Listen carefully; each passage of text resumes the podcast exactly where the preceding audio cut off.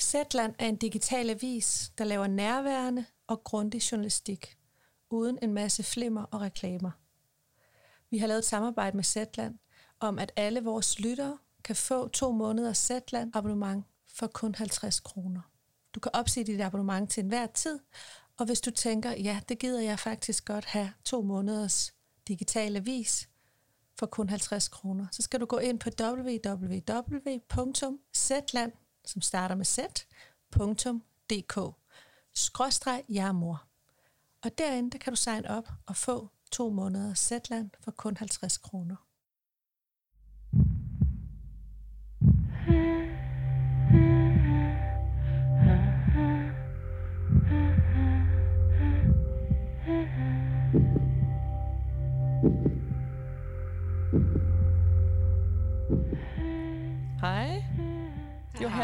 Og Annika. Så mødes vi igen her på Zoom. Det gør øhm, vi. Ja. Og, Laura, øh, hvor er du henne? Jamen, jeg, jeg er nemlig øh, taget hjem til min mor og far. Og lige inden vi gik på, så komplimenterede du, hvor godt jeg ser ud. Det er, fordi jeg er hjemme med min mor og får morgenmad serveret og øh, lange bade. Og øh, alle hjemme med mine forældre, de bor i Jylland på en bondegård, og ved siden af bor min søster og hendes mand og deres baby. Og hun er højgravid, så vi måtte først komme, når vi havde været i fuld karantæne 14 dage. Det har vi nu. Så kom vi. Og øh, det er ren idyll, og min far og min svoger, altså min søsters mand, har lavet sådan noget hjemmekontor nede i stuen, hvor de sted, sidder med hver deres kæmpe store computer og sådan øh, headset og ringer rundt og giver folk ordre. Det er... altså til random, random mennesker? Nej, til deres ansatte. til deres det, ansatte. Det, det var mit drømmejob. det var... Hej, er det Kim? Gå ud med skraldet. Ja. Ej, det job vil jeg også have.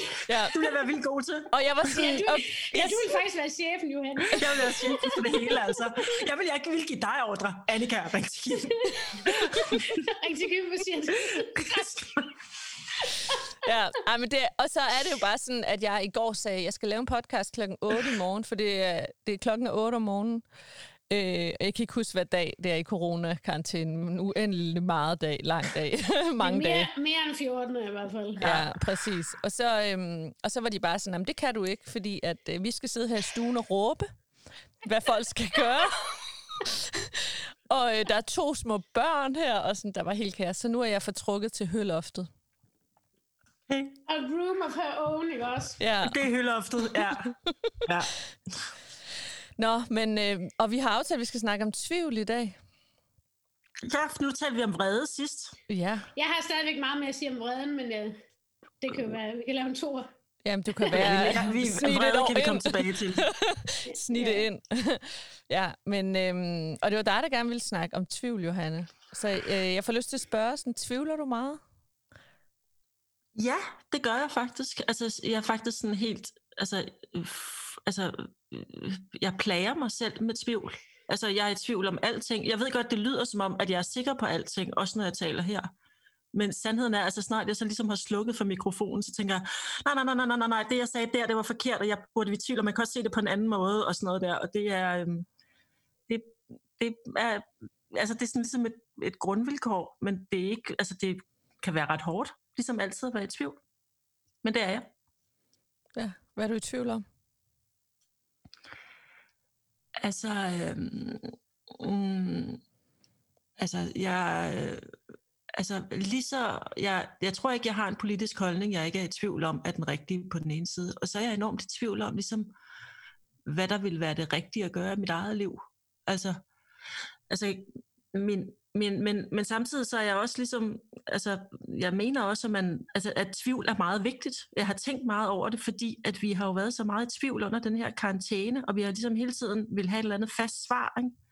Altså for eksempel, så kan man jo ikke lade være med at være i tvivl nu om, hvorvidt det var smart, at vi lukkede Danmark ned, fordi at, at så syge blev folk jo ikke. Og vi har betalt en mega pris for det, synes vi ligesom alle sammen. Eller sådan, og, og skulle man have gjort det som i Sverige eller i Sydkorea, hvor man testede, og altså sådan, man er, altså, jeg har, haft, jeg har faktisk haft utrolig svært ved at finde mine ben i denne her karantænetid, fordi jeg blev så meget i tvivl om, ligesom, hvad der var det rigtige at gøre. Og, de, og hvis man gjorde det forkerte, var konsekvenserne så store. Ikke? Så derfor så har jeg bare tænkt over det, også tænkt over den der sådan, trang, vi alligevel har til at få et fast svar, og at jeg er super bange for, at al den her angst, som der ligesom er i samfundet nu, betyder, at, at vi vil sådan gå mod den store mor, eller den store far, og den store leder, som ligesom kan give os klare svar, for de findes jo ikke. Mm. Mm. Ja, altså... Ja. Jeg sætter, Ja. lige, jeg sætter lige øh, en kontekst, fordi i går der var der et pressemøde, ikke? og det var første gang, hun ligesom øh, statsministeren sagde, at kurven er knækket, og vi skal, hvis vi bliver inden for de næste to uger, altså det vil sige, at vi skal blive inden for de næste to uger, og derefter, der kan vi begynde at åbne lidt op. Ja. Vi Gradvis. kan måske komme ud af stueresten, hvis vi, hvis vi, øh, Hvis vi bare bliver hvis vi, der lidt hvis længere. vi gør, gør, hvad der bliver sagt. Ja. Hvis vi Ja. ja. søde de næste 14 dage, Ja. så kan vi måske få lov at komme udenfor. Og jeg fik det bare sådan, yes mand, jeg tager den lidt på forskud. altså, jeg, Jamen, jeg kan, det- altså Det er psykologisk... det, man ikke må, Laura. Jamen, det ved jeg godt, men psykologisk, der gør det noget ved en, at hun sagde det der. Det, det er der ingen tvivl om, og der er jo også, det vidste hun jo også godt, at hun skulle. Hun vidste jo godt, at hun var nødt til at sige det, fordi øh, folk er ved at blive sindssyge. Vi er nået til et sted, hvor folk er... er nu, der, nu er der for alvor politisk splid, splid imellem partierne, og, øh, og folk er begyndt at stille, stille meget kritiske spørgsmål, og pressen er begyndt at være meget kritisk. Så hun har brug for, at nu er der lige noget, danskerne øh, glæder sig til, ved lige at, hvis de lige fortsætter lidt endnu. Okay. Det er også spændende, Ja, selvom det måske er rigtigt. ja. Men det er også bare fordi, at jeg synes, at den her karantæne har været sådan en enorm rejse ind i, altså virkelig det der vilkår, der hedder, man kan ikke vide det. Og, der, det er og, og, det har været det store altså, vilkår. Og jeg synes, der har været en tendens i tiden omkring at, ligesom at lade, lade som om, at vi vidste enormt mange ting. At vi Ja. havde klare svar, og vi skulle have klare svar, og vi skulle have evidens og sådan noget. Og også i mit eget liv. Og jeg tror også, at grunden til, at det blev så tydeligt for mig, nu har vi snakket meget. Jeg vil gerne fortælle en personlig anekdote. Skal jeg fortælle en personlig anekdote? Gør det. Godt. Nej, men øh, den beslutning, jeg har været aller, allermest i tvivl om i hele mit liv, det var selvfølgelig om, hvorvidt jeg skulle blive skilt eller ej. Altså det var virkelig, virkelig, virkelig, virkelig en massiv rejse i tvivl. Og jeg var i tvivl. Før jeg blev skilt, var jeg enormt i tvivl. Måske, måske faktisk i hvert fald halvandet år, før vi blev skilt. Og først gik jeg med den tvivl alene, øh, og den blev større og større. Og de så delte jeg den med min eksmand, og så havde vi sådan tre måneder, sådan en helt sommer, hvor vi bare diskuterede, diskuterede, diskuterede, diskuterede, diskuterede, var i tvivl. Øh, og så skete der noget, som er sådan lidt længere, kompliceret historie, som gjorde, at lige pludselig så havde vi sådan tre uger, begge to, hvor vi var ikke i tvivl. Vi skulle kraftet med skilles. Nu skulle vi skilles. Og det var der bare sådan en ekstrem handlekraft i. Altså sådan ligesom, så kan man virkelig få ordnet nogle ting. Og på tre uger, der havde vi ligesom fastlagt vores børnebidrag og vores 7-7-ordning, og han havde nærmest købt en ejerlejlighed, og vi havde fortalt børnene det og sådan noget der. Og det var enormt voldsomt, og det var også utroligt befriende, fordi jeg var ikke i tvivl, vi skulle skilles.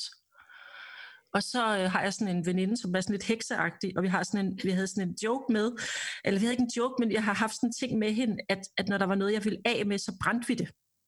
Det er sådan en hekseritual. Og så sådan, på et eller andet tidspunkt i løbet af de der uger, så øh, skulle vi mødes, og så var jeg sådan, ej, og vi skal brænde. Jeg er træt af at være i tvivl. Vi brænder tvivlen. Vi brænder fandme tvivlen. Jeg brænder den. Og så skulle vi så mødes med at drikke rødvin og nogle strinlys og brændte. Og så kunne jeg ligesom mærke, øh, altså op til, at jeg ville ikke brænde min tvivl. Altså jeg synes, det var farligt for mig, som det menneske, jeg var. Selvom det er så ulideligt at være så meget i tvivl, så synes jeg faktisk, det var rigtig farligt at lade, som om jeg ikke var det. Så jeg brændte den ikke. Jeg, jeg tænkte, jeg kan, ikke, jeg kan ikke brænde min tvivl. Og der gik altså to uger efter det, så kom tvivlen igen. Nu var det bare den modsatte tvivl. I stedet for, at jeg var i tvivl om, hvorvidt jeg skulle skilles, så var jeg i tvivl om, hvorvidt det havde været det rigtige at blive skilt. Men nu var vi ligesom blevet skilt. Og den tvivl øh, altså blev ved og ved og ved og ved og ved og ved og ved og ved og ved og ved. Og var lige så ulidelig at leve med, som tvivlen omkring, hvorvidt man skulle blive ved med at være gift. Så det er ikke en opbyggelig historie om, at tvivl er rart. Men faktisk så tror jeg, at det, at jeg tillod mig selv at være så meget i tvivl, gjorde alligevel, at vores skilsmisse fik et blidere forløb. Fordi at det også gjorde, at den tvivl jo også var et udtryk for en stor, stor kærlighed, og en meget, meget god tid, vi havde haft sammen, og et stort tab. Og det at tvivle på, hvorvidt det var det rigtige, gav også ligesom plads til alle de varme følelser og alle de grunde, der var til stadig at blive sammen. Og det jeg hele tiden at minde sig om, ligesom selvom hvor smertefuldt det var, det betød faktisk, at det var, at, at der kom et tidspunkt, hvor at det var ikke sådan, at tvivlen holdt op, men hvor det ligesom var sket, og vi kunne ikke gå tilbage, og han fik en anden kæreste, og jeg blev forelsket i en anden, og der skete nogle andre ting, som gjorde, at det ikke var sådan oplagt, at vi kunne blive, altså at, at muligheden forsvandt om at komme svær sammen igen. Men det betød bare lidt det, jeg havde tilladt mig at være i tvivl. Det betød bare, at jeg øhm, ligesom blev ved med at, at, at, at jeg er blevet ved med at ære alt det gode, som også var vores ægteskab. Og jeg kan ære det den dag i dag, og jeg behøvede ikke at lugte. Og det synes jeg bare, altså, jeg tror bare, at, at at jeg synes, det er det vigtige på en eller anden måde, at i stedet for hele tiden at lukke og sige, det her det er det rigtige, det her er det rigtige, jeg er ikke i tvivl, vi skal den her vej, vi går, vi går, det her det er svaret, videnskaben siger, jeg siger, beslutningen er taget, slut. Så tror jeg faktisk, der er noget, er noget meget stor vid i ligesom at blive ved med at, at acceptere ambivalensen, fordi den er så stor en del af livet, mm. sagde ja. damen i dag. Det var en anekdote fra Johanne Mygge. Hmm. Tak for den. Ja. Er du så holdt ja. op med at være i tvivl? Med, altså i forhold til Nej. skilsmissen? Er, er, er du I forhold til skilsmissen? Ja. Jeg tror, jeg er ligesom... Der er, der er bare et tidspunkt, og det kommer jo også til at være et tidspunkt med, med karantænen på en eller anden måde, hvor at resultatet har givet sig selv. Ja. Mm. Altså på et eller andet tidspunkt kan Mette Frederiksen ikke spørge sig selv længere om, hvorvidt det var det rigtige at lukke Danmark ned der lukkede hun bare Danmark ned, og nu står hun med det, eller sådan, ikke? Der var også et tidspunkt, hvor jeg kan ligesom ikke spørge mig selv, om det var det rigtige, vi blev skilt, fordi vi blev skilt. Og det fik en masse konsekvenser, som var gode, og som også var dårlige, men, men altså, vi spiser sammen hver aften under den her karantæne, og det har også sin egen smerte, men, men altså noget af det, som, som vi fik ud af den skilsmisse, var, at vi blev meget mere selvstændige begge to og bedre til at klare vores børn hver for sig, og, og trådte mere i karakter over dem. Så vi fik en masse gode ting ud af det også, som, som ligesom er trådt i stedet for tvivlen. Altså, og nu er der nogle andre ting, jeg går og tvivler på, selvfølgelig. Ikke? Ja. Altså, det, det er ikke det, jeg tvivler på mere, fordi det er ligesom sket. Hmm. Ja. Det er, mega, er I i tvivl? Det er mega spændende. Jeg får lyst til ja. sådan at bygge sådan en teoretisk uh, paraply ovenpå. gør det. Du gør det, kom med det. En teoretisk paraply. Jamen altså fordi, at, at, øh, at jeg har jo jeg har jo læst, studeret sådan noget med livsovergangen. Og der er sådan, der er sådan en sociolog eller en etnograf eller sådan noget fra gamle dage mand, ikke? der har beskrevet livet som sådan et hus, og du går fra et rum til et nyt. Øh, og det er den tærskel, der er de, altså dørtærsklen fra det ene rum til det andet, er ligesom overgangen. Og det er det, det, er det der er det svære, det er farligt, og der er et kæmpe potentiale i de overgange. Altså du går fra at være barn til at blive voksen, eller du går altså fra forskellige faser, fra at være gift til at blive skilt. Ikke? Og, øh, og når du står i det ene rum, og skal beslutte dig for, om du går ind i det næste rum, ikke? Så har du en magt for, altså du kan måske forsinke, eller, eller vælge at gå ind i et andet rum, eller, altså, og, og den, den handle, altså den magt, du har til at tage den beslutning, det er jo der, tvivlen bor, ikke? Mm. Det er, når du, når du, når du har en, der, du har faktisk en indflydelse, og tvivlen forsvinder, når din indflydelse forsvinder. Fordi når du ja. så er gået ind, så forsvinder mm. tvivlen, ikke?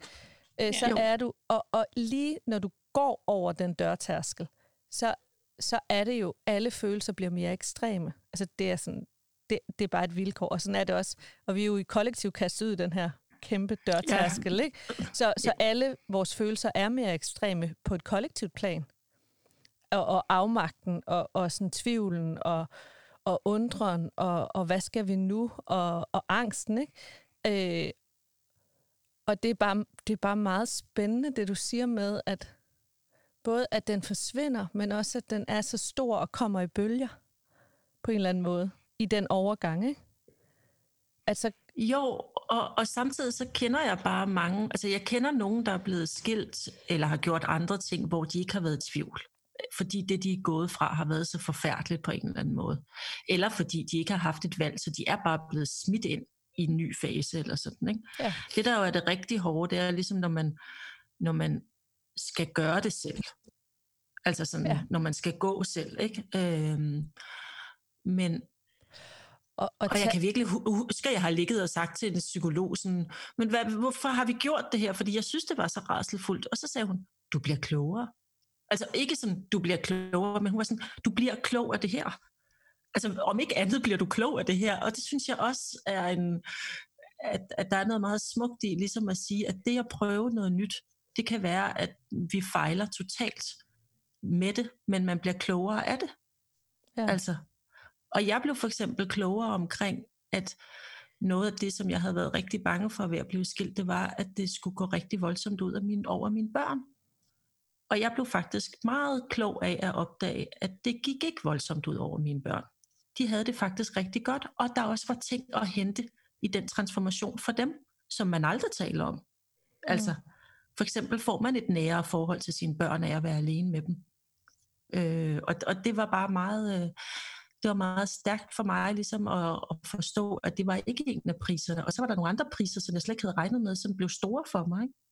Ja. Hvad var det? Øhm, jamen, ja, hvad var det?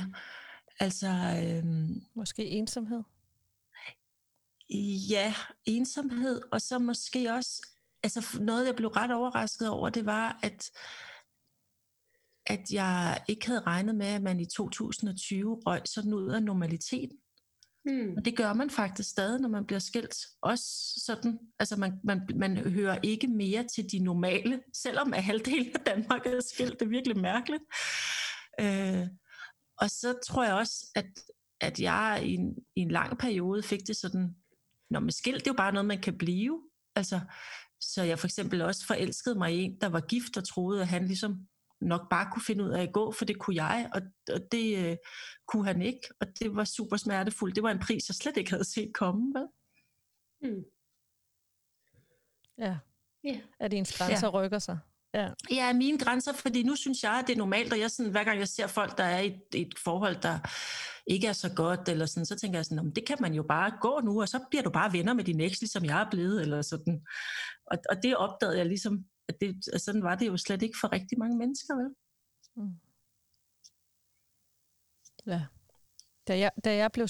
Altså, vi, vi er virkelig på sådan en rejse, hvor at jeg... jeg altså, jeg var sådan... Vi gik fra hinanden, og så gik han helt ned med fladet. Ikke? Og det gjorde det jo nemt at være sikker på sin beslutning. altså, fordi... At sådan- Hvordan? Hvorfor? Det, det vil jeg gerne lige have Altså, fordi at han ikke tog ansvar. Nå ja, det viser, at han... Ja, altså Ikke han, tog ansvar. han tog ikke Ja. ansvar, da, da vi gik, synes jeg. Og han ligesom, og, altså han, og han havde slet ikke styr på sig selv, ikke? Han var bare sådan i mega livskrise, og den var bare full blown. Og det gik jo ud over mig og børnene, på en eller anden måde, ikke? Altså, det er jo sådan super narcissistisk at være deprimeret.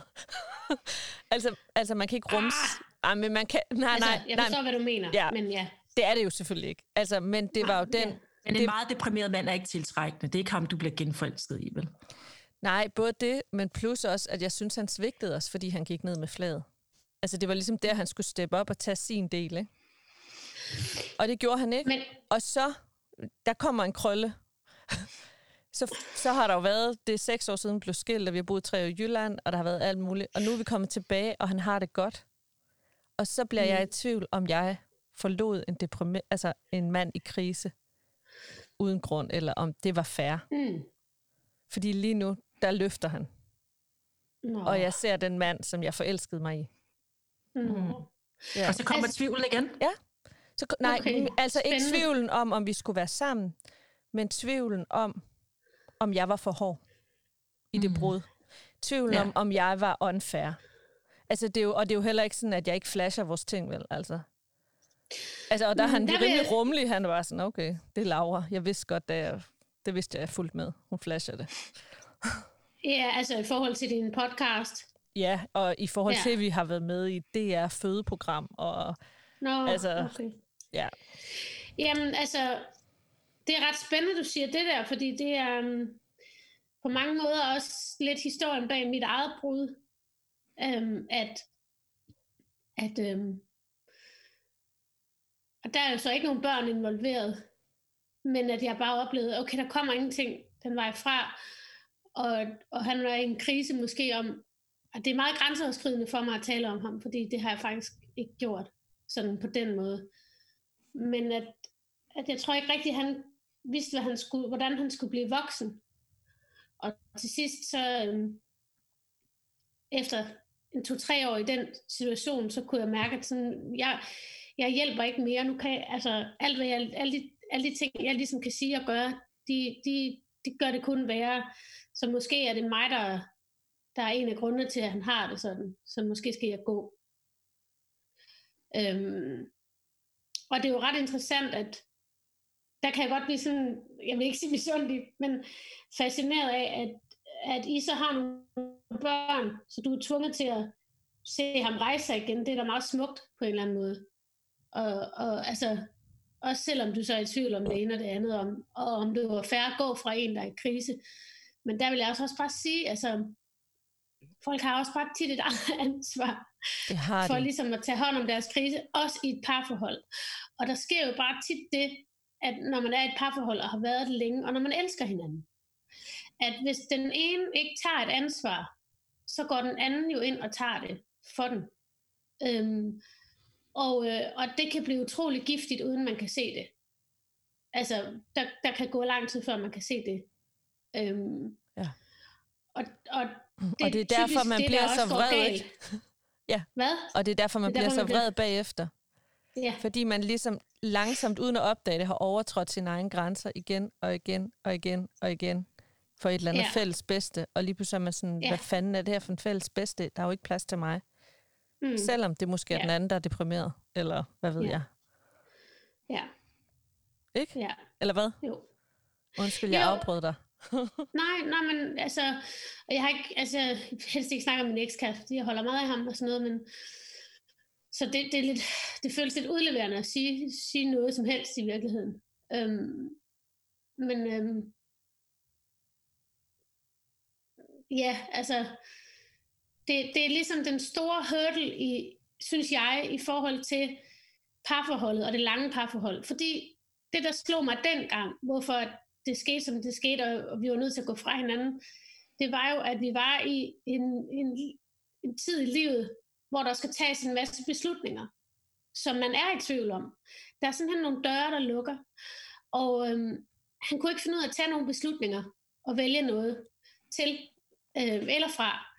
Og, øhm, og for mig var det bare sådan, jeg, altså, jeg blev på den anden side af slut, altså jeg blev 36, og så jeg, jeg har ikke travlt med at få børn, men det er en beslutning, jeg er nødt til at forholde mig til. Øhm, og, og nu har vi været sammen i 13 år, så nu synes jeg faktisk også, at det er en beslutning, du bør kunne forholde dig til. og, øhm, øhm, og, og, og jeg tænkte bare meget, at det var så brutalt, den alder vi har, eller jeg har i hvert fald, hvor at livet skal ligesom manifestere sig i en retning af karriere, en retning af familiedannelse, en retning af, hvor man selv bosætter sig, alle de der ting. Og, og, og havde vi haft en anden alder, ham og jeg, havde været enten meget ældre eller meget yngre, så var det nemmere at rumme den krise. Men der er bare et tidspunkt i livet, hvor den krise, eller selvoptagethed, hvis man kan kalde det det, det jeg vil ikke kalde det selvoptagethed, men den krise ligesom bare ikke, der er ikke plads til den, for der skal tages nogle beslutninger, og livet går stærkt. Særligt hvis man ikke har taget den tidligere. Og det, øhm, ja, og det, det, kan, det kan, altså jeg er ikke nogen tvivl som sådan, men, men jeg kan virkelig mærke, hvor brutalt livet kan være Mm. på bestemte tidspunkter, hvor der, hvor, hvor der var nogle ting, der går stærkt, og hvor man skal vælge at være voksen hele tiden, hele tiden, hele tiden, selvom man ikke er klar til det. Men var du så ikke utrolig bange for, at, at det, at du så valgte at sige, okay, vi kan ikke beslutte os til at få børn, jeg går nu ud af det her forhold, at det jo meget oplagt også kunne få den konsekvens, at du så slet ikke fik børn, fordi så skulle du møde en anden, du kunne få børn med og sådan noget. Jamen, jo, altså, det ved jeg ikke. Det har jeg faktisk ikke tænkt særlig meget over. Altså, det er også fordi, det var heller ikke et spørgsmål om, om vi skulle have børn. Det var også et spørgsmål om, hvad vi gerne ville i højere mm. grad end børn. Fordi det med at få børn er ikke en særlig stærk drift i mig. Til gengæld Nej. er jeg heller ikke sådan en altså anti, at jeg ikke vil. Men det er virkelig ikke, altså, det, jeg er virkelig ikke sådan øh, syg efter det. Men, men, men jeg, vil, jo, jeg, jeg vil gerne have en familie. Det er også derfor, at jeg kan mærke meget tydeligt, at, at nu skal jeg passe på, hvad jeg siger, for jeg vil ikke dømme, det er ikke for at dømme nogen, og jeg skal også passe på, hvad jeg siger, fordi det kan jo ændre sig, men jeg, jeg vil ikke have et barn med en donor alene, altså det er ikke, altså, og det er heller ikke, jeg har aldrig haft en drøm om en familie, men jeg har heller aldrig haft sådan, det vil jeg slet ikke. Det eneste, jeg altid har drømt om, det er at lave det, jeg gør. Så jeg er på mange måder ret tilfreds, og derfor så er jeg heller ikke, så føler jeg mig heller ikke desperat øhm, på nogen måde. Nu bliver jeg så 38, og det må ligesom bare, altså, det må ligesom bare være, som det er. Øhm, og jeg har brugt meget tid på, altså, altså, han blev meget sur på mig og sagde, at jeg pressede ham på det område. Og så blev jeg jo, så sagde jeg til ham, nu går du lige ud af dig selv lidt, og så se, kigger du lige på vores situation. Vi har været sammen i 13 år. jeg bliver 36. Vi har ingen børn. Ergo er jeg ikke en kvinde, der presser på. Kan vi blive enige om det? altså, gå ud i verden, og så kom tilbage og se, om det er færdigt, du lige har sagt. Men, men jeg, altså, og så kan man sige sådan, ej, så har jeg brugt alle mine gode, fødedygtige år, men sådan, sådan har jeg det heldig, heldig, heldigvis slet ikke, overhovedet ikke. Jeg har ikke, jeg har ikke engang en snært af det. Det kan være, jeg får det, når jeg er 45, hvis jeg ikke har fået børn. Men hvad fanden kan man bruge det til? Jeg tror... Og sådan noget elsker jeg, og jeg vil så gerne have det sådan, Annika, fordi jeg bliver, altså, nu, nu bliver jeg sådan helt imponeret, og synes, du lyder lidt som Rit Bjerregaard, som jo også har sådan noget... Ej, tak. Altså, nej, det er fordi, Rit Bjerregaard, hun har en sætning, som jeg bare, jeg er så grundfascineret af den, som er, jeg giver mig ikke af med at fortryde. Nej. No. Og det synes jeg simpelthen er så stærkt, og samtidig må jeg bare sige, jeg giver mig virkelig af med at fortryde. Altså, og det ligger dybt i mig på samme måde som tvivlen. Ikke? Mm. Og, jeg, jeg kan ikke, altså, og jeg kan også godt høre, at en af grundene til, at jeg har været meget i tvivl på alle mulige måder i mit liv, det er, det lyder som om, at du siger, det at optræde, det at synge, det at lave min kunst, er primært, og børn, det er sådan lidt, hvad der sker. Ikke? Og, yeah. og jeg, og jeg tror bare, og det, det er en grådighed i mig. Altså, jeg vil alting. Yeah. Altså, jeg vil både skrive og have tre børn, og have et ægteskab, og jeg vil også have hed romantik, og jeg, jeg, jeg vil så mange ting. Mm. Og de spænder jo ben fra hinanden, og, og derfor så bruger jeg også tid på at fortryde det, jeg ikke får. Eller sådan, altså, og jeg har været overrasket og, og også sådan lidt altså sådan, åh, over det, at, at, at der var et eller andet, den her nedlukning, hvor jeg bare ligesom skulle gå og tulle derhjemme. Hvor jeg var sådan helt sådan, okay, altså du, du kan faktisk rigtig godt lide, at yogacentret er lukket, og baren er lukket, og mændene er lukket, og alt er lukket, fordi at så slipper du for at forholde dig til at være i tvivl om, hvad du skal bruge din tid på. Det har jeg rystet mig lidt. Altså, ja. altså, altså sådan, at jeg ikke er mere stringent, og jeg bliver bare sådan, jeg tænker også sådan, ej, men det er derfor, Annika Åkær, hun skulle på en kæmpe turné, ligesom at det var derfor, Rit Bjerregaard blev Rit Bjerregaard. Det er fordi, at, at I ved, hvad I vil.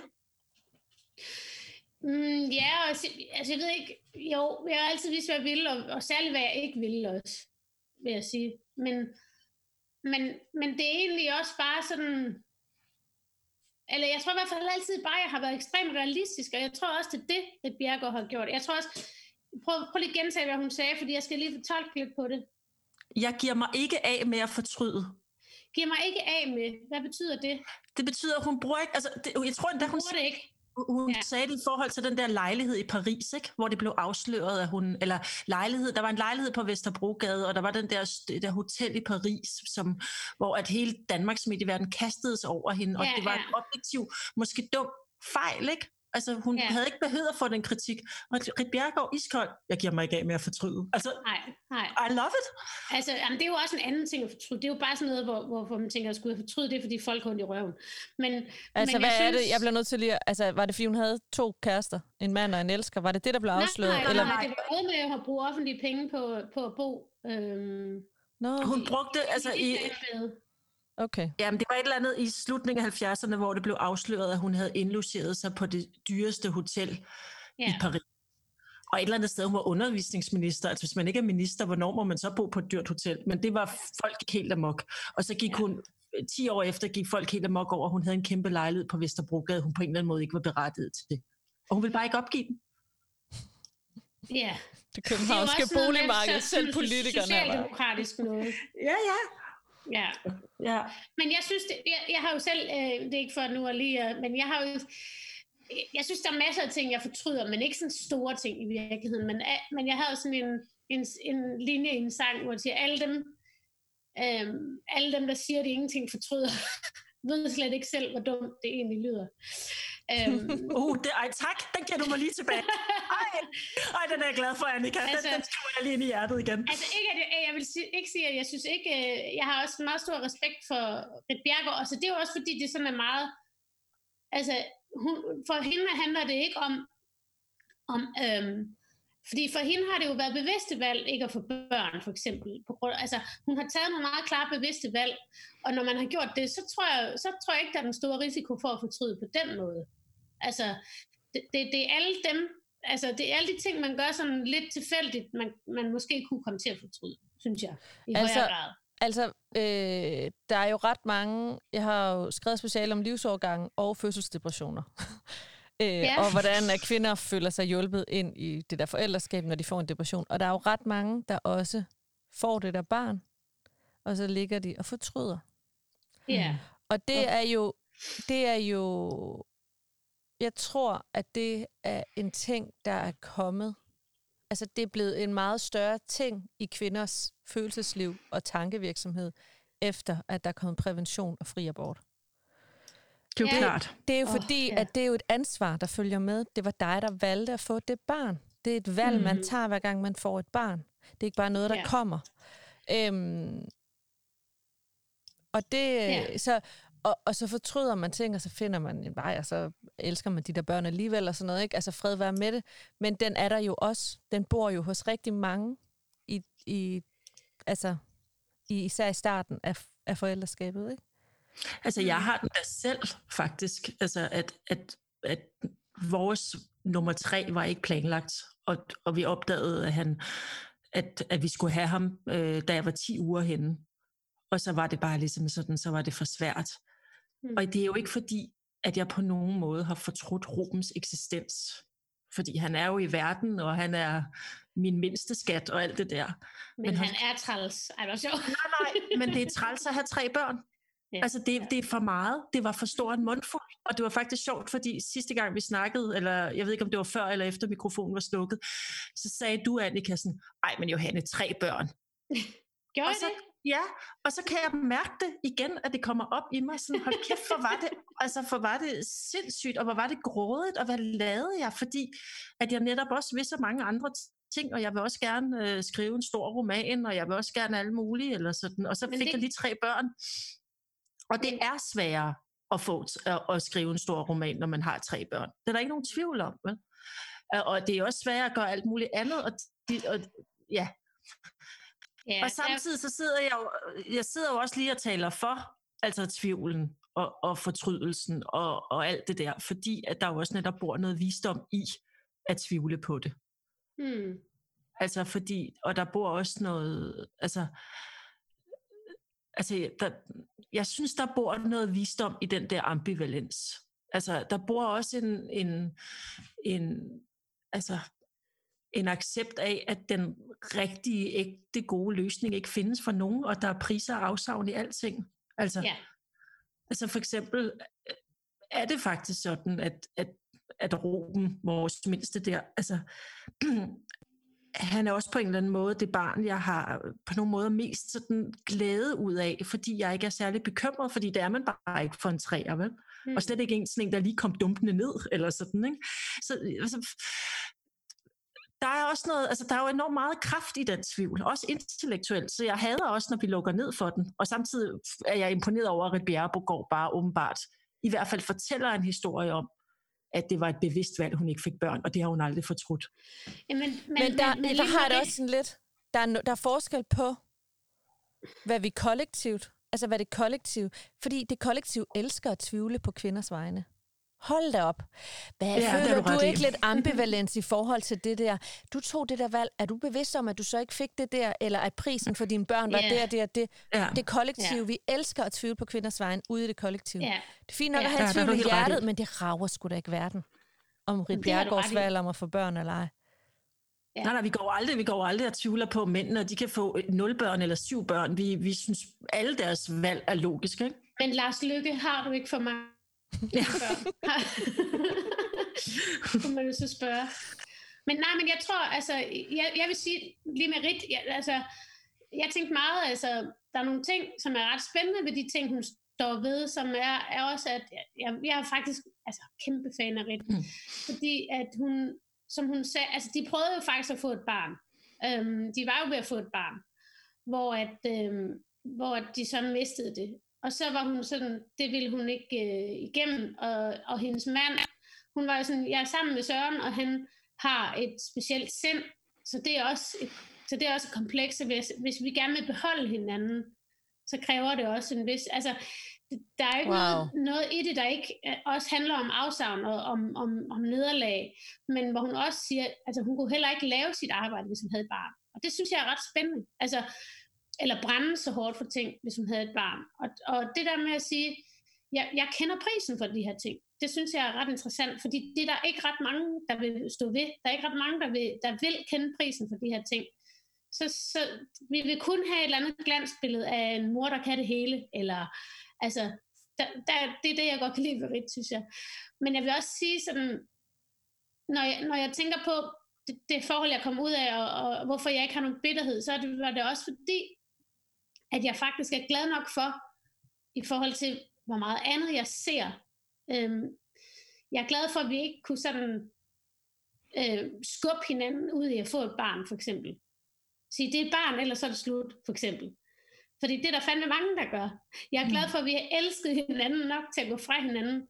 Øhm, og, jeg, og jeg elsker ham stadigvæk utrolig højt. Altså, jeg altid elsker ham, fordi vi har øhm, på en eller anden måde helet hinanden. Jeg har lært, hvad kærlighed er. Altså rigtig, rigtig dyb, stor kærlighed er. Øhm, og det er jeg meget, meget taknemmelig over. Øh, og så var, så var det at lave en familie ikke det, vi skulle. Vi skulle hele hinanden. Altså, sådan og altså, hvis ikke jeg havde haft ham, der er så mange ting, jeg ikke ville have kunne have gjort, tror jeg. Altså, så mange dumme ting, jeg ville have lavet og, med mit kærlighedsliv. Så jeg er sådan taknemmelig, men jeg, og, og udover det, så er jeg også taknemmelig over, at jeg ikke er bitter over det. Det er jeg faktisk ikke. Men det er også sjovt, fordi det faktisk, det har slået mig, det har slået mig enormt under den her karantæne, at jeg har faktisk jeg har nogle gange tænkt, kæft, det var lige en mundfuld at få tre børn, og jeg har tænkt alt muligt i løbet af den her skilsmisse, men jeg har faktisk aldrig fortrudt, at det var Oliver, jeg valgte at få børn med. Mm. Altså, fordi at, øh, at, at vi oplagt kunne noget sammen, som blandt andet var at lave børn.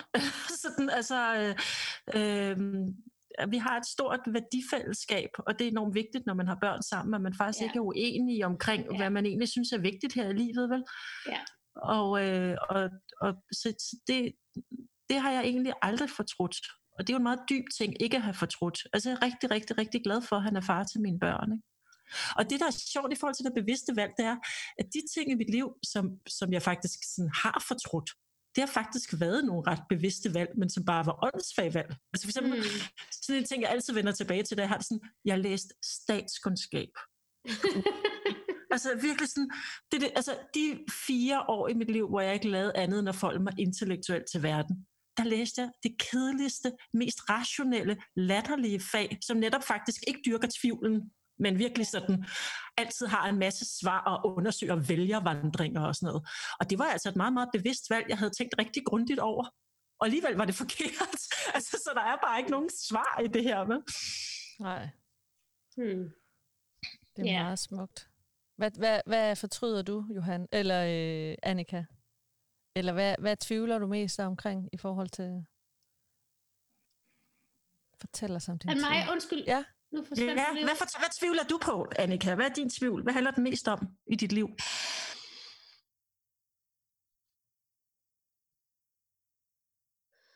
Mm. Jamen tvivlen, ja, altså,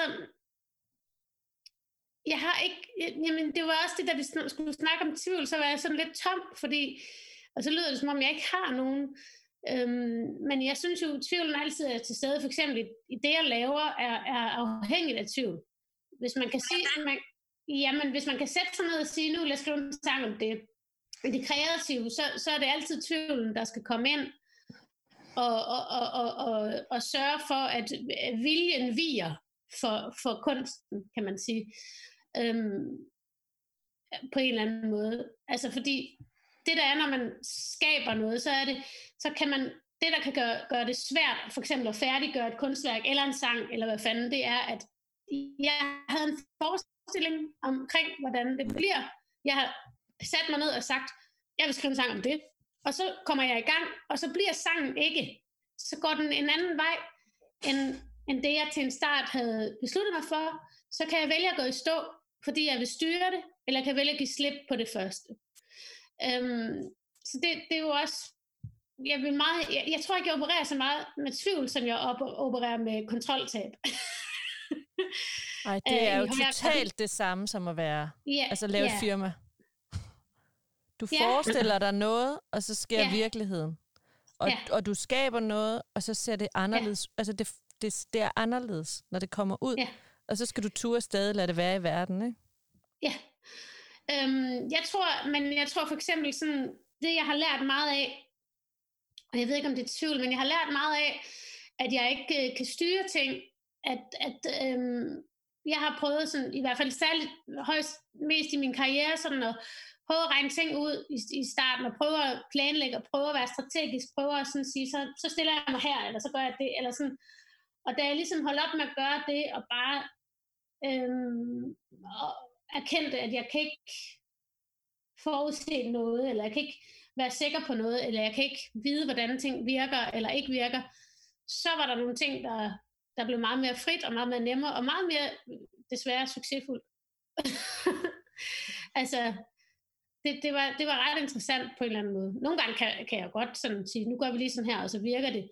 Men, men der er lige nogle ting, hvor, at, hvor jeg må erkende, at der er så mange ubekendte i det, jeg laver, med, som handler om timing, om, om alle mulige ting. Derfor så, så er jeg blevet god til at um, sige, fuck it, nu, nu gør jeg bare noget. Som, og så hele tiden at finde ud af, hvad, hvad, hvordan er jeg i min egen integritet?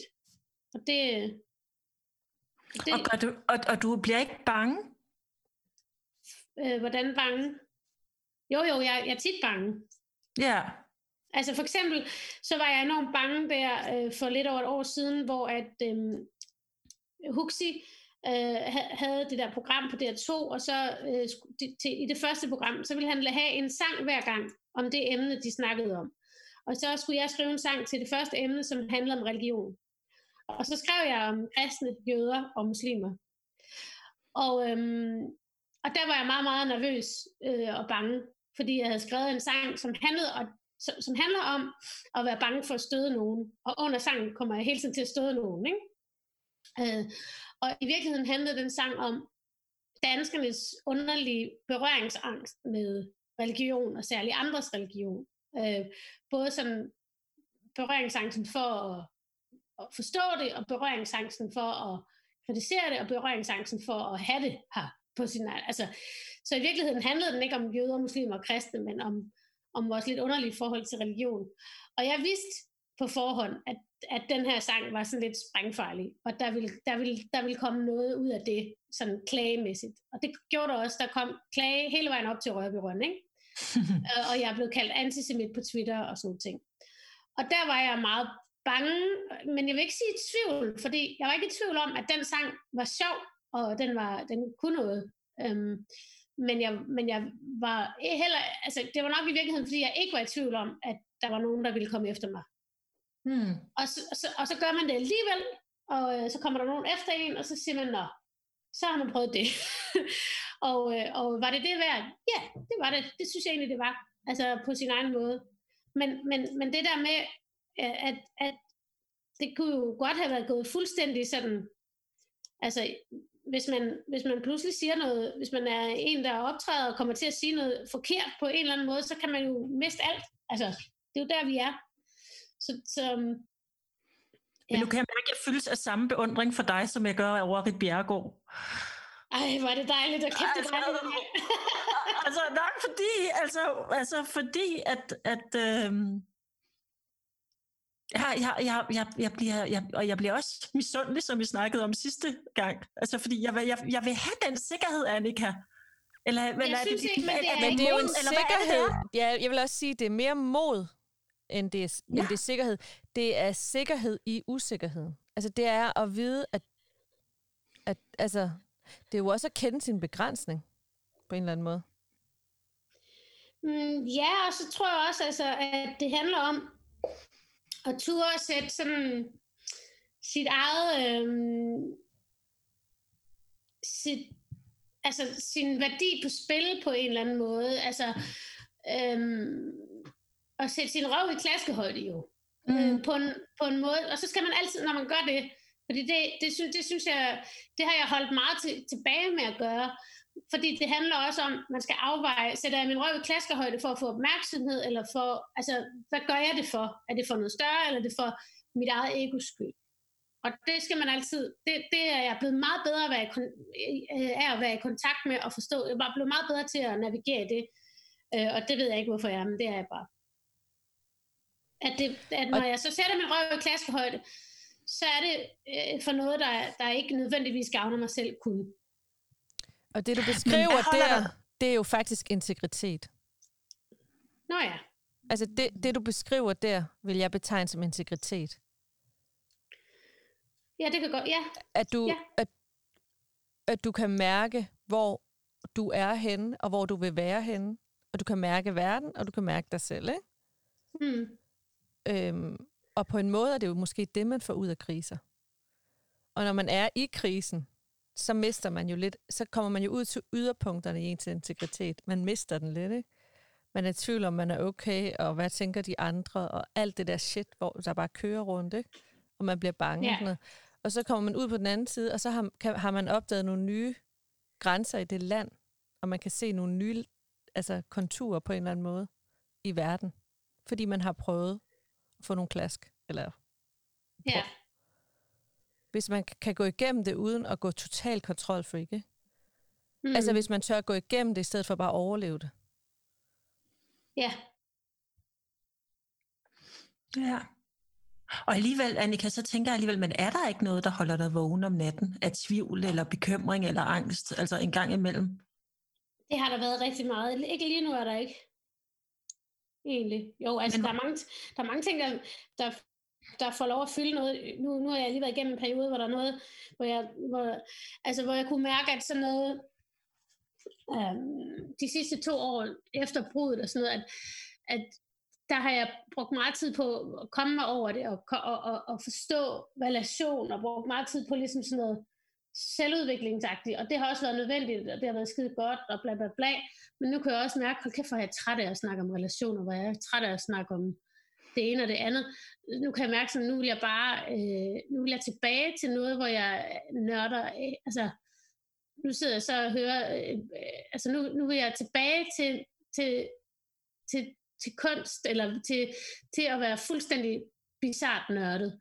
Og jeg vil tilbage til, øh, altså nu gider jeg ikke at snakke om følelser mere, eller snakke om det ene og det andet mere. Nu vil, du vil jeg... bare gerne knippe. Ikke med nej, snak.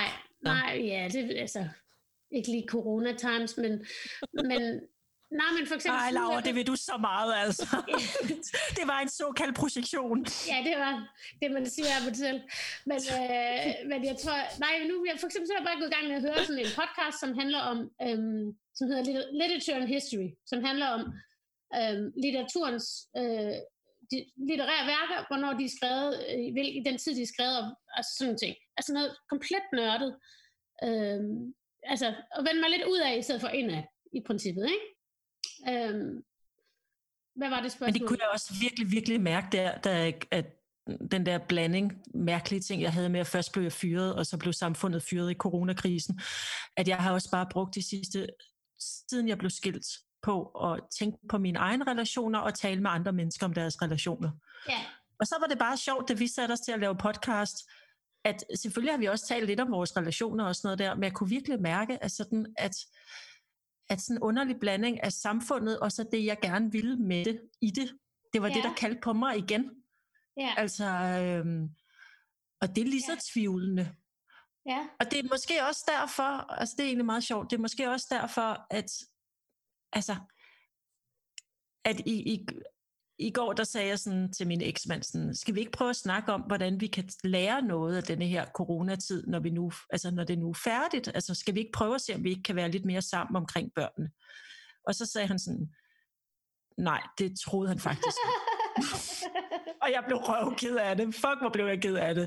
Altså, selvom det er jo helt komisk, ikke? Og så sagde han sådan, så sagde han, fordi han er jo englænder, because it's painful mm. Og, og det er smertefuldt. Også for mig.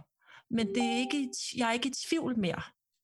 Altså nu handler min tvivl om nogle andre ting, som handler mere om, hvad jeg skal i verden. Men, men det, altså, selvfølgelig er det smertefuldt, fordi det er kærlighedsfuldt. Ikke? Altså, men jeg har ikke sådan, altså, det var bare meget sjovt, at jeg, jeg gik ikke, min, for et år siden havde det betydet, at jeg havde tænkt, vi burde ikke være blevet skilt, vi burde ikke være blevet skilt, vi burde ikke være blevet skilt, skulle vi gøre det tilbage, skulle jeg sådan. Hvor her, der kunne jeg bare ligesom konstatere, af, ja, det gør skønt. Det er super smertefuldt. Det er super kærlighedsfuldt. Øh, jeg har savnet ham. Vi har haft to uger sammen, hvor vi har været sammen konstant, og vi skal ikke være sammen efter de to uger igen. Det kan jeg godt mærke. Men, men det betyder ikke, at jeg er i tvivl om den beslutning mere. Altså det er jeg faktisk Mm. ikke. Jeg er i et nyt land. Jeg er trådt over en anden tærskel. Ikke? Og i den tærskel handler det nok lige nu meget mere om, hvad jeg skal i verden. Og derfor bliver jeg også sådan helt fascineret af dig, fordi du ved det, ikke? Ja. Hmm. Ja. Jamen, det ved, altså, jeg ved jo ikke altid, men, men i hvert fald så, jamen, det har jeg ligesom altid haft. Jeg har aldrig været i tvivl om, hvad jeg skulle. Det er så Jamen, dejligt. det, er jeg heller, altså, det, det var jeg heller ikke i gamle dage. Der, der skulle jeg jo være journalist. Men øh, nu er der jo nogle andre, der bestemte, det skal jeg ikke. Og, og, og det tror jeg egentlig, de har ret i. Eller sådan, så derfor er jeg i tvivl. Ikke? Om du er stadigvæk så principielt spændende. journalist, jo. Altså, det kan, Ja. det kan en fyring jo ikke tage fra dig. Nej, men, men, men jeg tror bare, at, at det...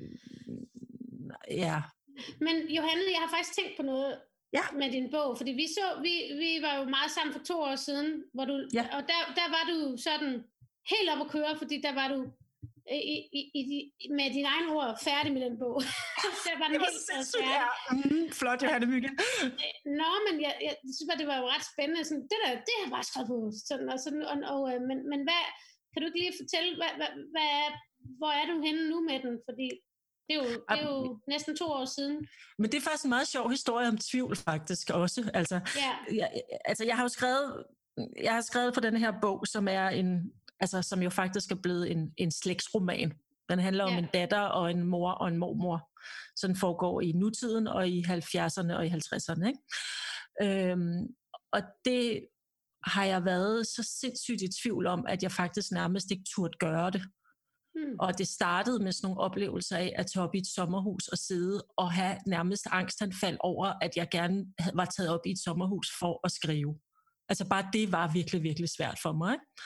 okay. Men så tror jeg ligesom, altså bare det var virkelig, altså det, at jeg ligesom, jeg har, været, jeg har jo skrevet altid, men det, at jeg nu ville skrive skønlitteratur, altså sådan. hmm. Men så, så skrev jeg ligesom, alligevel har jeg tvunget mig op i det sommerhus igen og igen og igen.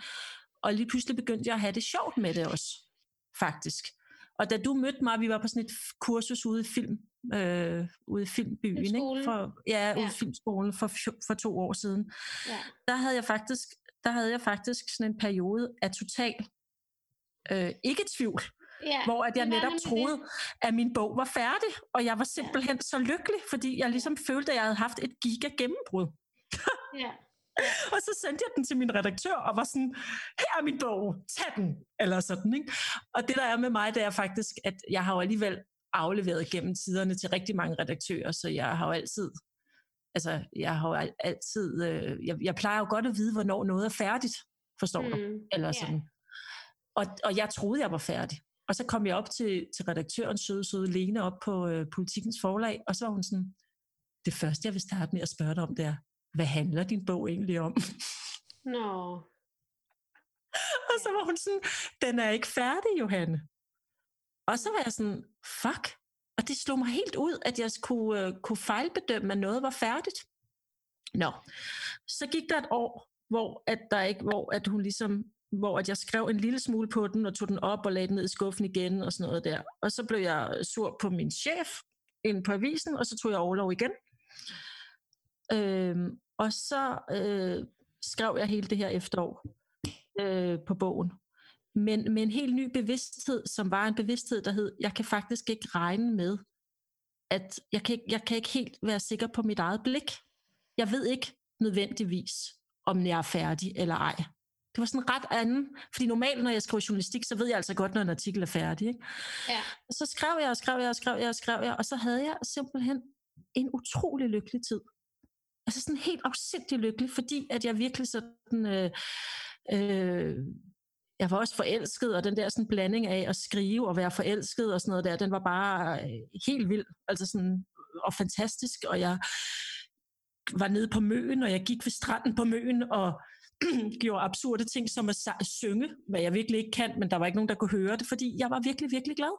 Mm. Og så afleverede jeg det til sidst til, til min redaktør, og skrev sådan til hende, mm, jeg tror, jeg har født barnet, men jeg ved det ikke, og du må sige, om den er dødfødt eller ej.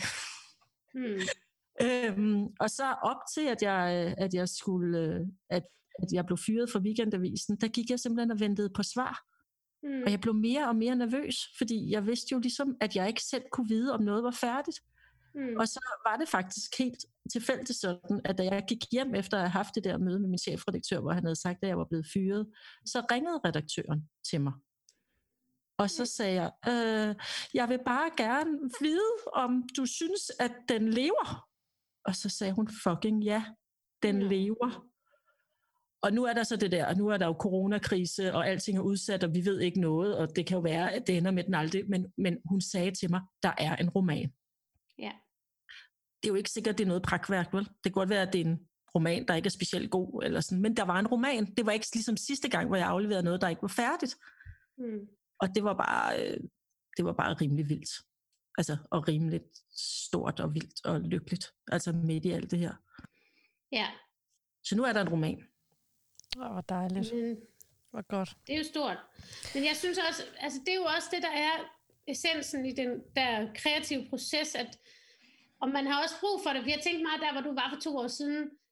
Det er sådan tit der, hvor jeg er, når jeg har lavet 75 procent af et album, for eksempel. Så er jeg sådan, det er bare nærmest færdigt. Og så det er de sidste 25 procent, der tager længst tid, der gør ja. mest ondt, der er værst, som er ved at dræbe en.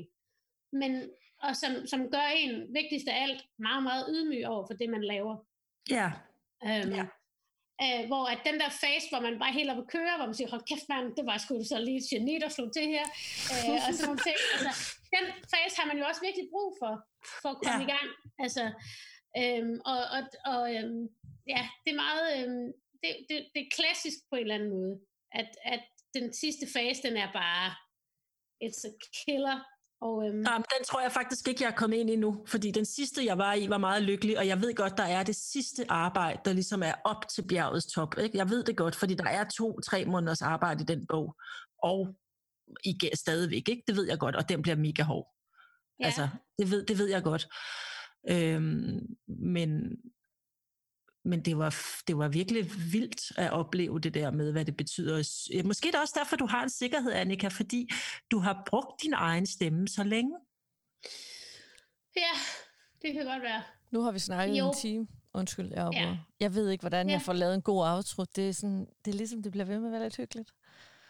Ej, men du har siddet, jeg har godt lagt mærke til, at du har siddet og gabet lidt derovre, så det kan godt være, vi Nej, men vi kan også lige lave sådan en segway over til dig, Laura. Altså, hvad, hvad, hvad gjorde, at du besluttede at lave dit univers, dine stemmer? Uh. Hvordan var det? Nej, jeg vil hellere spørge Laura om noget andet. Nå. Er du i tvivl om det univers i dag? Altså, om, altså, altså øh, om jeg er i tvivl om universet? Overhovedet ikke. Er du i tvivl om, hvad du skal? Er du Men i tvivl jeg om noget, er i tvivl Laura? om... Jeg, jeg går... Jeg er meget i sådan en proces om, hvor jeg strategisk skal tage det hen. Hmm. Ja. Og jeg... Øhm, uh, nu siger jeg noget. Jeg er meget omgivet af folk, der er, opererer med de her enmandsvirksomheder. Altså, ja. øh, og så, så det er meget sådan, det, det er ligesom, at jeg bliver hurtig, kommer hurtigt hen i noget, der hedder, så holder jeg nogle foredrag, og så sælger jeg nogle abonnementer, og så laver jeg nogle podcasts. Og så mm. brandet af mig. Ja. En, ligesom at brandet jo også er dig, Annika. Øh, mm. øh, og at Johanne er forfatteren. Men jeg har rigtig meget lyst til, og det her, jeg føler mig lidt modig ved at sige det højt. Jeg har lyst til, for det er jo faktisk et APS, det vi har her. Det jeg har. Mm. Øh, jeg har lyst til strategisk at lave det til et firma, som er noget ud over mig. Som, det skal du gøre. Ja. Jeg vil godt være med. Fedt. Og, det, og, der, og der er, er jeg rigtig meget proces. Også den her podcast har ligesom øh, får mig til at mærke nogle grænser i jeg er mor-universet. Fordi jeg er mor-universet er et produkt, og produktet virker. Det giver en bedre barsel. Og lytte til jeg er mm. mor. Det ja. løser nogle problemer for kvinder. Det giver et frirum. Det gør alt muligt. Og det produkt, det kan selvfølgelig finpusses, og der kan laves nye, nye ting og sådan noget. Ikke? Men det kan jo godt være, at det produkt, det ligesom, det skal have sit eget liv, og har, det er ligesom, der er et firma, som, som har det her produkt, og som har til formål at støtte kvinder igennem en bedre barsel. Mm. Og så kan der godt ud over det være mig, der laver noget gøjl rundt om, som selvfølgelig alt sammen peger ind i jer mor, men som har lidt mere, altså stikker i nogle flere retninger, lidt ligesom det her gør. Ikke? Så det er jeg sådan lidt i proces med. Men det er også vigtigt at forstå på en eller anden måde, at det er jo som, altså, det er barsel, det at lave noget, som gør det nemmere for kvinder at være på barsel, det er jo én ting, en lille del af livet, sådan set. En stor del, en signifikant del, men stadigvæk bare en lille del af livet. Og derfor tror jeg på, at det er vigtigt, at du udvider din butik i den grad. Fordi det, det øhm, ikke at man kan blive færdig nødvendigvis med den del af livet, men, men det synes jeg, der er ret spændende. Ja, altså øh, jeg er jo ret langt fra selv at være, altså jeg har jo store børn nu, ikke? Mm. Men for mig er det meget, meget vigtigt at støtte kvinder i den livsfase. Det er ligesom sådan nærmest ja. et kald for mig, ikke? At, ja. at kvinder ikke skal tage mere pis i den fase af deres liv, fordi der er alt for ja. meget pis. Ja. Så på den måde, så er det jo meget, meget vigtigt for mig. Samtidig så er det jo også noget med at mærke, hvad er det, produktet kan, og hvad er det, det ikke kan, og hvor er det? Altså, jamen, det er meget spændende. Og ja, i går, der var der deadline på at sende en pitch til Løvens Hule, og det har jeg faktisk ah. gjort. Ej, ja. det er godt, Laura. Ja, så kan det jo være, at der skal nogle investorer ind over. Fordi lige nu er det jo bare meget mig, og så er der en, der hedder Amalie, som hjælper mig, og en, der hedder Mirella. Og de hjælper mig ligesom på frivillig basis. Og det, øh, det vil jo det, det, det vil give nogle andre muligheder at ligesom have en pose penge, hmm. jeg kunne ansætte nogle folk for. Ikke? Så vil vi komme nogle helt ja. nye steder hen. Men jeg synes også, det er helt vildt vigtigt, fordi det, der tit sker for kvinder, det er sådan, at jeg har jo hjulpet nogle kvinder igennem noget barsel, og det er jo bare noget, som kvinder gør med hinanden. Det der med, at kvinder bare altid skal hjælpe hinanden, øh, og ikke lave en forretning ud af det. Jeg synes, det er så vigtigt. Altså ikke fordi det er sådan, men der er noget i, i altså det, det er en videreførsel af, at øh, alle kvindefag, som, som det nu hedder, eller omsorgsfag, fag, er dårligere lønnet end, end, end tilsvarende længde uddannelse øh, af mandefag, fordi man bare øh, regner det som en gratis service. Altså, sådan, altså det er noget, der engang har været gratis. Hvad skal det så koste? Børnepasning, sygepasning, bla bla bla. Pasning af de gamle, ikke? Det er noget, der var kvindernes lod førhen, og nu skal de så lige pludselig have løn for det. Hvad skal det være? Ikke ret meget. Og jeg tror, det er det, der også er øh, som jeg synes er interessant ved, ved, altså at der er mange, når kvinder typisk laver noget, som de godt kan lide at lave, og de har et kald i, så er det tit ikke så, vi er ikke opdraget til at tage en pris for det. Mm. Og øh, vi er ikke opdraget til at, at se det som noget, noget særligt, vi kan, tror jeg. Ja. Og der er, det, der er det rigtig vigtigt, at du lytter på dem, som tror på, at du kan udvide dit univers på en eller anden måde. Ja, ja. Altså, Dem, du har omkring dig, hvis du forstår, hvad jeg mener. Ja, Ja, altså, men jeg bliver også en lidt, en lille smule provokeret af det der med, at det skal udvides, fordi det kan jo rigtig meget, som det er. Jamen, Altså, men det er jo ikke, fordi jeg er uenig i, selvfølgelig skal det, det, altså, det vokser jo i alle mulige retninger, og det gør det jo hele tiden og Ja. sådan noget. Øhm, men det at få en bedre barsel, for eksempel, det er rigtig mange penge værd. Det er Ja. ikke at få en fødselsdepression, det er rigtig mange penge værd. Ja. Ja, øh, og der, er- der er nogen, der skriver til mig sådan, fuck mand, det er jo den billigste psykolog, jeg nogensinde har, har været til. Ikke? Det er at åbne Præcis. jeres app og betale 109 kroner om måneden. Ikke? Og det er Ja. jo det, altså det er jo det, men det er jo sådan helt, og det skal man også kunne sælge. Og det har Ja. jeg brug for. Altså det, jeg har brug for en, måske en partner, der kan være sådan salgsansvarlig. Ikke? Ja. Nå, skal vi ikke runde af? Jo. Ja.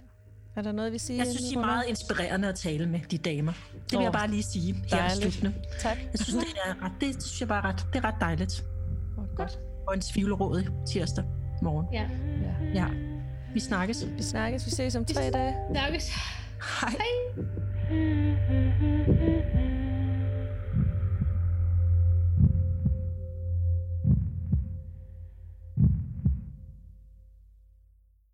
Hej. Kunne du lide det, du hørte, og har lyst til at høre mere, så kan du hente Jeg er Mors helt egen app inde i App Store. Den hedder Jeg er Mor, og derinde der ligger der over 100 podcast om alt fra emner som fødselsdepression, hvordan får jeg mere plads til mig selv i hverdagen som mor, amning, hvordan kan sexlivet ændre sig som igennem, igennem livet, øhm, og en masse af de her emner, der fylder meget, når man er på barsel og har små børn. Du kan også følge os på Instagram eller på Facebook. Der hedder vi også Jeg er mor. Jeg håber, vi ses derude. Hej.